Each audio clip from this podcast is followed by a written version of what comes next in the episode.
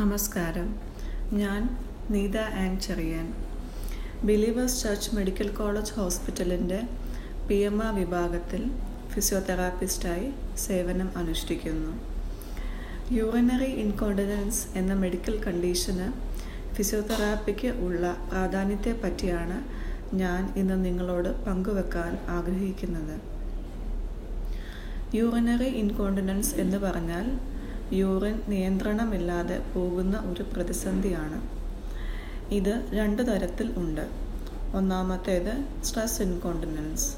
അതായത് ഫോഴ്സ്ഫുള്ളായി ചുമയ്ക്കുമ്പോഴോ തുമ്മുമ്പോഴോ ഉറക്കെ ചിരിക്കുമ്പോഴോ അറിയാതെ യൂറിൻ നിയന്ത്രണമില്ലാതെ പോകുന്നു. രണ്ടാമത്തേത് ഏർജ് ഇൻകോണ്ടിനൻസ്. അതായത് വാഷ്റൂം എത്തുന്നതിന് മുൻപേ യൂറിൻ കൺട്രോൾ ചെയ്യാൻ സാധിക്കാതെ പോകുന്നു.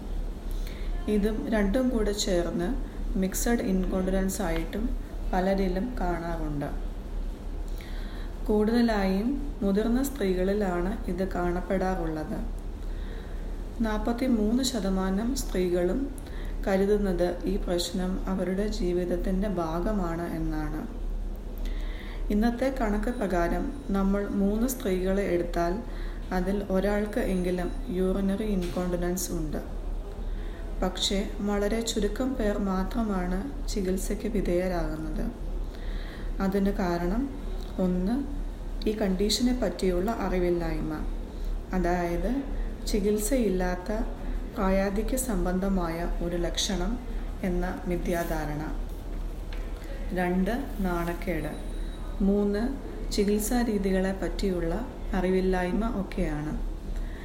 പല സ്ത്രീകളിലും ഈ പ്രശ്നം കാരണം മാനസിക സമ്മർദ്ദം കൂടുകയും വിഷാദ രോഗവും ഏകാന്തതയും അനുഭവപ്പെടുകയും ആത്മവിശ്വാസം കുറയുകയും ചെയ്യുന്നു. ദൈനംദിന ജീവിതത്തിലും തൊഴിൽ മേഖലയിലും സ്വകാര്യ ജീവിതത്തിലും വിനോദവേളകളിലും ഇത് രൂക്ഷമായി ബാധിക്കുന്നു. ഈ അവസരത്തിലാണ് ഒരു സംഘടിത വൈദ്യ പരിശോധനയും ചികിത്സയും ആവശ്യമായി വരുന്നത്. ഇതിൽ gynaecologist urologist neurologist physiatrist physiotherapist dietitian എന്നീ മെഡിക്കൽ പ്രൊഫഷണൽസിന്റെ പങ്ക് അനിവാര്യമാണ്. ഫിസിയോതെറാപ്പിസ്റ്റ് നിങ്ങൾ അഭിമുഖീകരിക്കുന്ന ഈ അവസ്ഥയെ വിവിധ തരം വ്യായാമ മുറകളിലൂടെയും ചികിത്സാ രീതിയിലൂടെയും അതിജീവിക്കാൻ സഹായിക്കുന്നു. ഇൻകോണ്ടിനൻസ് വരാതെ ഇരിക്കാൻ നമ്മൾ ശ്രദ്ധിക്കേണ്ട ചില കാര്യങ്ങളെക്കുറിച്ച് പറയാം. അതായത് ചില തെറ്റായ ശീലങ്ങൾ. ഒന്നാമതായി യൂറിൻ പാസ് ചെയ്യാതെ കുറേ നേരത്തേക്ക് പിടിച്ചു വെക്കുക. അങ്ങനെ ചെയ്യുന്ന വ്യക്തികളിൽ വേഗത്തിൽ യൂറിനറി ഇൻകോണ്ടിനൻസ് വരാനുള്ള സാധ്യത ഏറെയാണ്. രണ്ടാമത് ബ്ലാഡർ ഫിൽ ആകുന്നതിന് മുമ്പേ കൂടെ കൂടെ മൂത്രം ഒഴിക്കാനുള്ള ശീലം. രാത്രാവേളകളിൽ ഒരു ബുദ്ധിമുട്ട് ആകാതെ ഇരിക്കാൻ ആണ് സാധാരണയായി ഇങ്ങനെ ചെയ്യാറുള്ളത്. ഈ തെറ്റായ ശീലവും ക്രമേണ ഇൻകോണ്ടിനൻസിലേക്ക് നയിക്കുന്നു. മൂന്നാമതായി ചില ആൾക്കാർ വളരെ ശക്തിയായി മൂത്രം ഒഴിക്കാറുണ്ട്. ഈ ശീലവും ഈ കണ്ടീഷന് കാരണമാവുന്നു. ഇങ്ങനത്തെ തെറ്റായ ശീലങ്ങൾ ഒഴിവാക്കേണ്ടത് ആണ്. നമ്മൾ നേരത്തെ പറഞ്ഞതുപോലെ സ്ത്രീകളിലാണ് ഈ പ്രശ്നം കൂടുതലായി കണ്ടുവരാറുള്ളത്. അതായത് പ്രസവം കഴിഞ്ഞവരിലും മെനോപോസ് ആയവരിലും ഹിസ്ട്രക്ടമി കഴിഞ്ഞവരിലും അമിത ഭാരം ഉള്ളവരിലും ആണ് ഇത് കാണപ്പെടാറുള്ളത്.